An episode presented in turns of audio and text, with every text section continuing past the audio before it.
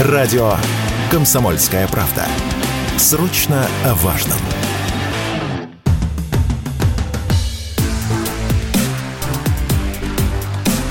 Честное риэлторское.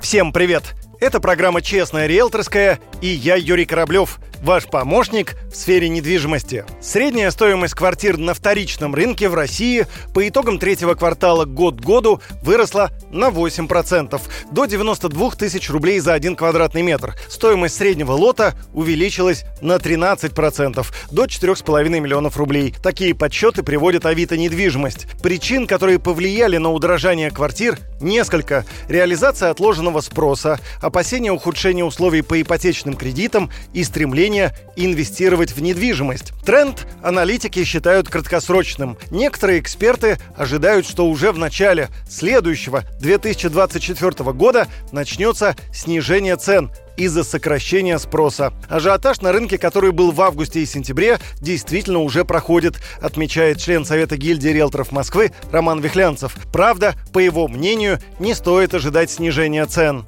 Сейчас мы уже видим спад по ипотечному кредитованию вторичного рынка. Соответственно, по циклу это приведет к спаду по спросу в новостройках, так как новостройки приблизительно 30% зависят от продажи недвижимости вторичной. Как следствие, к концу года, минимум в ноябре и январе, ожидается падение общей активности на рынке до 30%.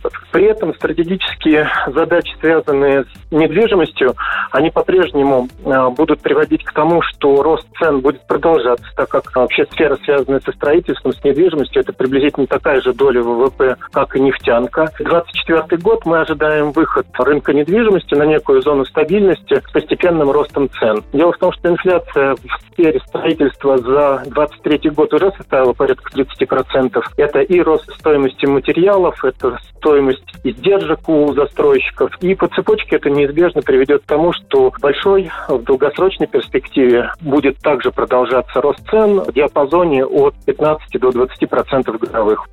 По словам экспертов, снижение цен на недвижимость – процесс не быстрый. Сначала должна снизиться активность покупателей, затем участится практика предоставления скидок, а после этого могут начать корректироваться вниз номинальные цены на те квартиры, которые висят в продаже. Произойдет ли это? Большой вопрос. На это у меня все. С вами был Юрий Кораблев и программа «Честная риэлторская». До встречи в эфире.